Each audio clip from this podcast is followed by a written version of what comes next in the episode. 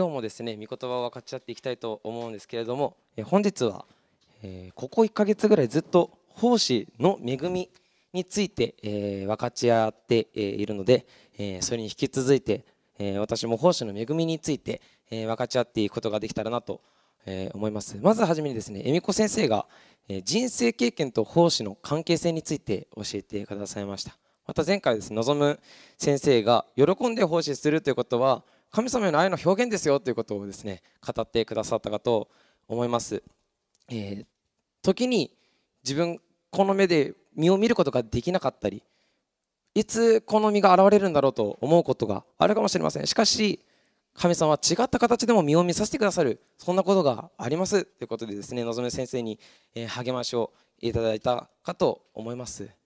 え今日はそれに続いてですね情熱と性格を探るという、えー、そのことから奉仕の恵みについて見ていくことができたらなと思います。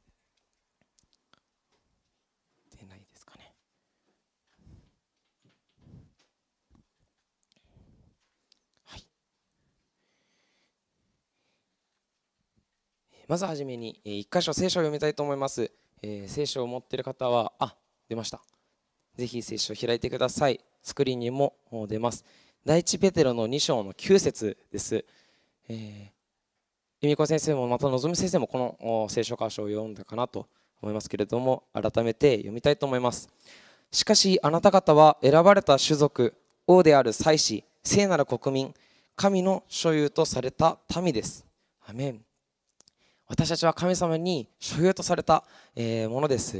一人一人は信者一人一人の信者は選ばれた奉仕者であって信者のために最初の役割の一部を担うものとなってます。え私たち奉仕をやってていろんなモチベーションがあると思います。え時にめちゃくちゃテンション上がるものもあれば、まあ、そうではないことも中にはあってあの人と一緒かこの人と一緒かって、まあ、いろんなことがあると思います。でも私たちのモチベーションというものは奉仕に対してすごく関係があると思うんですね。どれだけ任された奉仕に興味があって情熱を注ぐかということがですね奉仕にはすごく関係してきています。その中でまずはじめに情熱というものを見たいと思います。あなたのうちにどのような情熱があるのでしょうか？奉仕に対してどのような情熱があるのでしょうか？今か今任されているものにどのような情熱があるのでしょうか？えー、アウブレイ・マルファーズという方ですね。このように語ってます。ちょっと難しいですね、え、僕ちょっとカタカナ強いところもあるよ弱いところもあって読む分からないっていう。はい。情熱とはある必要を満たすため、えー、自らの意思で熱く長期的に物事かっこ人目標アイデアある特定の奉仕に取り組む神から与えられた能力のことです。実はですね情熱っていうものは神様から与えられた能力だっていうことを、まあ、この人はあ言っているんですね。そして奉仕には欠かせないもの。それが情熱。だというふうにこの人は語っています、えー、皆さんはネヘミヤという方はご存知でしょうか？もちろん知ってるかと思います、えー、彼はですねバビロン本州の時代に生きた人でした。彼も多くのユダヤ人と一緒に、国外に追放されて、バビロンに追放されて、いました。そんなある日にですね、彼のところに一報が届くわけです。それはエルサレムの町がもう壊滅状態だということです。エルサレムのからまあバビロンに補修された時にですね実はある人たちが残ってその場に残生き残っていたんですね。しかし、まあ、彼らはですね、まあ、いろんな国の人たちと戦いながらこの町を守っていました。そして、まあ、ゼルバベルという人が、まあ、来て神殿をもう一度建て直すことができ少しずつ町が回復していったっていたそのような時だったんですね。しかしこの一方にネヘミは心を打たれるわけです。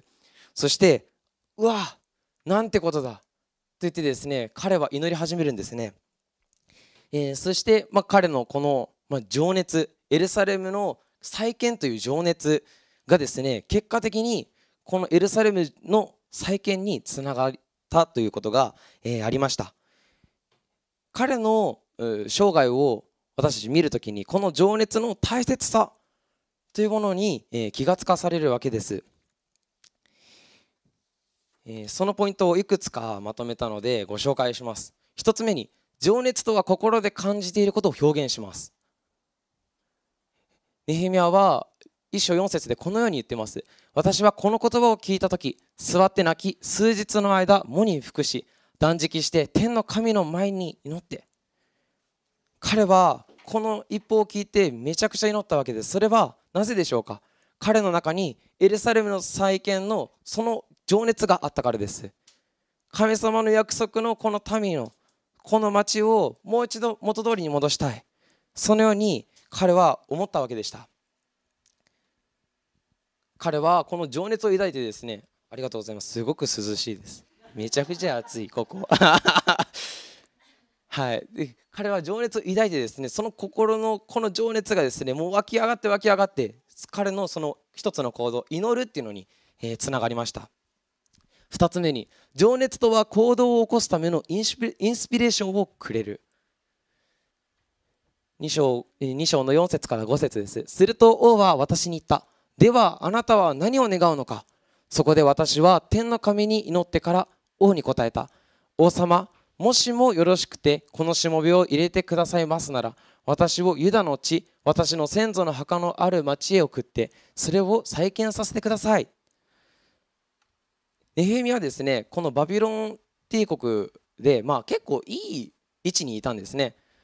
なので、まあ、王様と話す機会がありました。その中でまあ言おうか言わないかどうしようと思った中でしかし彼の情熱がもうめちゃくちゃ湧き上がってきて湧き上がってきた。その末にですね王様聞いてください。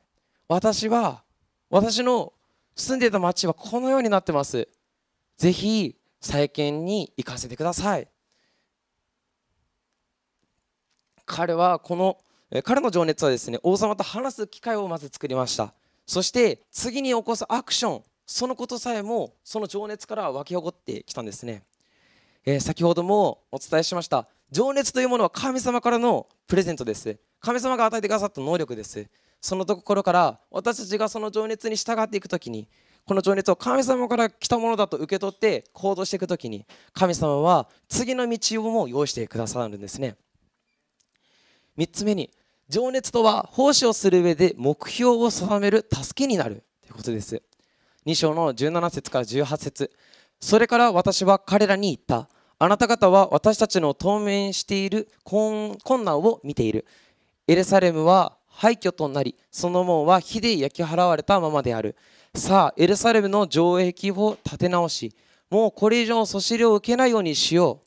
そして私に恵みをくださった私の神の御手のこととまた王が私に話した言葉を彼らに告げた。そこで彼らはさあ再建に取り掛かろうと言ってこの良い仕事に着手した。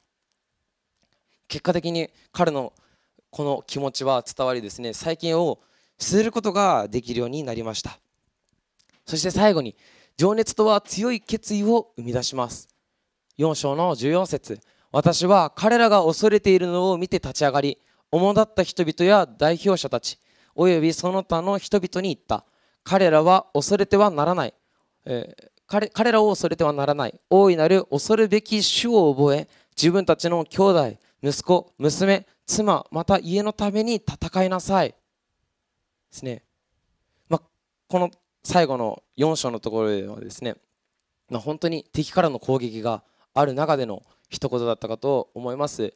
本当に強い決意を生み出します。皆さんいかがでしょうか？私たちは奉仕をするときに何かに取り組むときにその私たちの内側には情熱があるでしょうか？私たちはまず神様がこの情熱を与えてくださったということに感謝したいと思います。そしてそれを受け取りたいと思います。それぞれに与えられていると思います。人それぞれ違います。しかしそれでいいんです。私たちは神様から与えられた情熱を握りしめていきたいと思います。ではどうでしょうか？私たちの中にどのようにして情熱を見つけることができるのでしょうか？私たちのうちにどのような情熱があるでしょうか？ぜひ私たちのうちにある情熱というものを知っていただきたいと思います。これが私たちの目の前に与えられている神様の道それを歩むそのための一つのツールになります。情熱を知る方法ですね。このようにまとめてみました。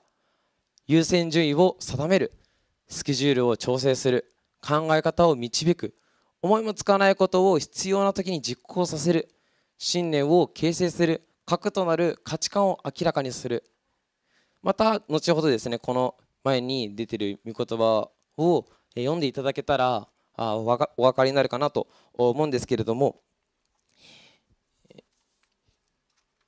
私たちの内側の情熱はもう先ほどもこれ何度も何度も言っていて今日一番伝えたいこと本当に神様から与えられたというものですね本当に信じて受け取っていきたいと思うんですね。えー、実は性格と情熱とは密接に関わっているんですね。あごめんなさい。動かない。あ来た。はい。皆さん知ってますか？このミスター・ビーン。めちゃくちゃ僕大好きです。よくよく見てしまうんですけれども。本当に神様はユニークに私たちを作ってるんですね。情熱も一人一人違います。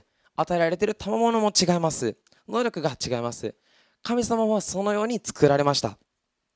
この間502のセルが終わった後にですね、まあ、ある、まあ、何人かの人たちと話している中でですね、えー、ある一人の人がこのように言ったんですね、えー、私はこのメトロに来れてよかった。めちゃくちゃよかった。なんでよよかったかっていうと自分がグレーであることができるって言ったんですね。あのまあ、この言葉わからないこと方のために説明するとですねあの自分はありのままでいることができるんだっていうことを言ったんですね。あのある人は白と言ってある人は黒と言ってもどっちかじゃないとダメっていうそういうことがないと。でも私その言葉聞いて思ったんですね。ああこのメトロの教会は白と黒とグレーだけじゃなくて赤と紫も黄色もいるなと。いろんな色が混ざってもう誰も交わることのない色があるなと。私はめちゃくちゃその言葉を聞いて思って超賛同しました。ですね本当に神様はユニークに私たちのことを作ってくださっています。しかし時に私たちあの人を見てなんで自分にはこの賜物がないんだろう？なんであの人にできるのに自分はこんなこれしかできないんだろう？自分もあの人のやりたい。なりたい。思うかもしれません。しかしまず私たちが目に留めないといけないものは神様から自分に何が与えられているかということです、えーまあ、先ほど性格と情熱とはには密接情熱とは密接に関わっているということを、えー、伝えました。その中で一般的に2つのものに分類されるそうです。それは人重視か仕事重視かということみたいです。人重視か仕事重視か。まあ人重視っていうのはですねあのまあ人の助けをする人ですね。何かと人の助けをしたい。人があのお茶碗洗えるように私はサポートしたいとかですね。仕事重視というのはもう問題解決システム改善奉仕のための資源の管理。めちゃくちゃ読んでます僕。奉仕の効率アップを図ることに目が向きます、まあ、そういった人たちですね。あの皆さん今のことを聞いてどちらだと思いますか？人重視の方。ありがとうございます。仕事重視の方。ありがとうございます。手を挙げなかった方は第3のものがある方 え思います。まああのどっちが良いどっちが悪いっていうことは、えー、ありません、えー、本当にそれはそれぞれに与えられたものですので本当にそれに従っていただくことができたらなと思います、えー、本当に、まあ、情熱そして興味この性格ですね。本当に、まあ、僕とかでしたらもう動くことめちゃくちゃ大好きなのでもう新しいことが目の前になるともうそれに飛びつきたくなるんですよね。でもう気が付いたらそこに体がいってるっていう、まあ、そういった人間なのでもう新しいものが目の前にあるともう自分はもうめちゃくちゃワクワクするんですね。そして情熱もついでにやってきます。あとそれを僕は見た時にですねあ神様はこのように自分を作ったんだなと、えー、受け止めるっていうことをし始めたんですね。でもこれも本当にここ12年のことで自分もなんであの人にできないんだろうとかすごく悩み悩んだんですけれどもしかしまあ神様がいろんな御言葉を通してまたいろんな体験を通してあなたには私はあなたにしかできないことあなたにこのものをあげたんだよっていうことですね。まあ言われてですね、まあ、じゃあそれを信じよう。それにも乗っかっちゃおうと思ってですね今を歩んでるんですけれども神様の飯は変わら変わりません。神様はおのおのにその飯を与えられました。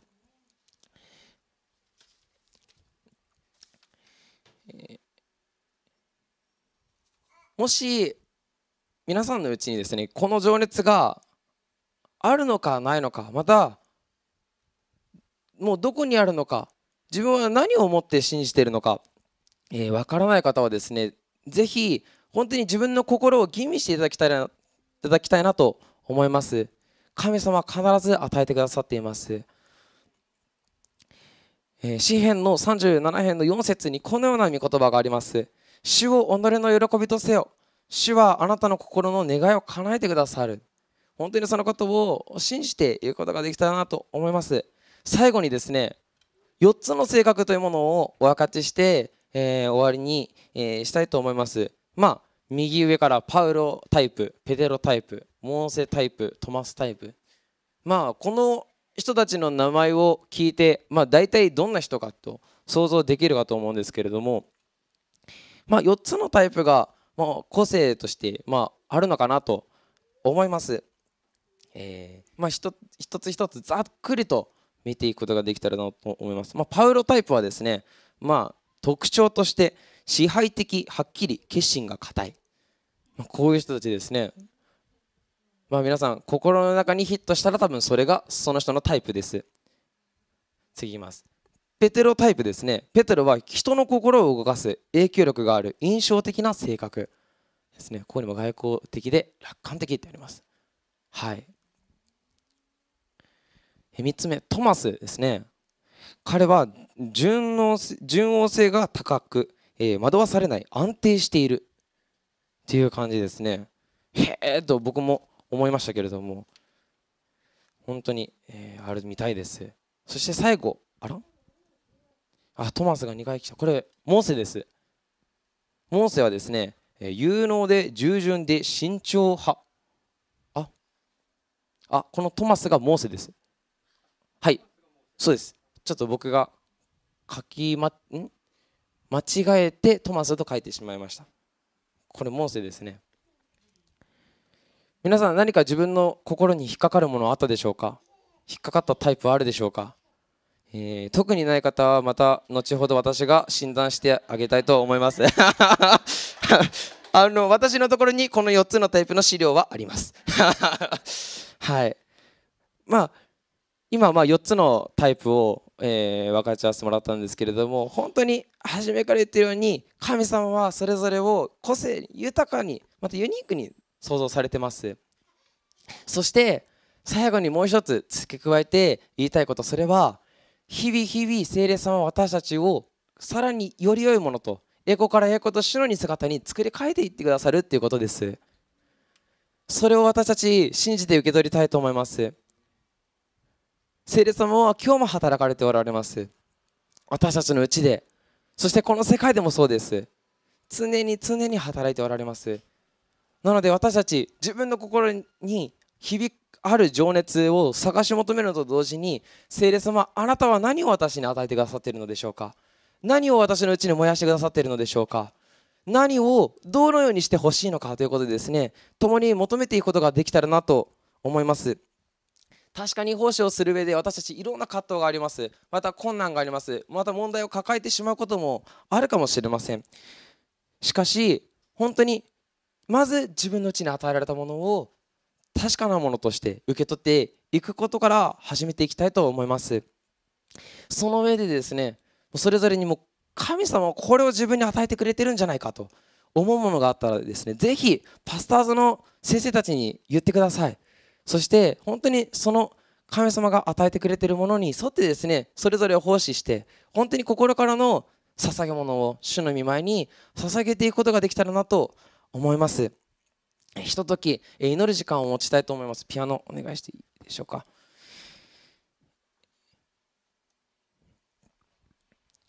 本当の自分の姿とはどのようなものでしょうか。今自分が想像しているその姿が神様が自分に与えられたものなのでしょうか？どうでしょうか？私には分かりませんけれども皆さんの心には響いてるものがあると思います。そして神様の語りかけがあるかと思います。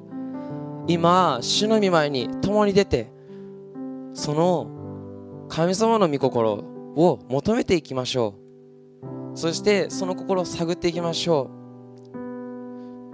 主を知ることそれは自分を知ることと同じです。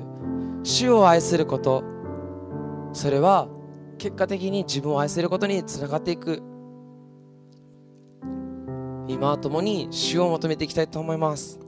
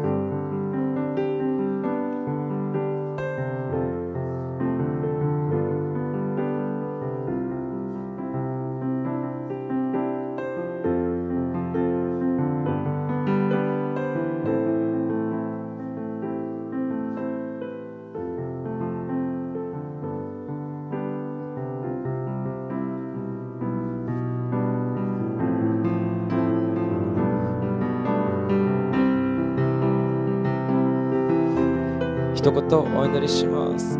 愛するイエス様愛するイエス様。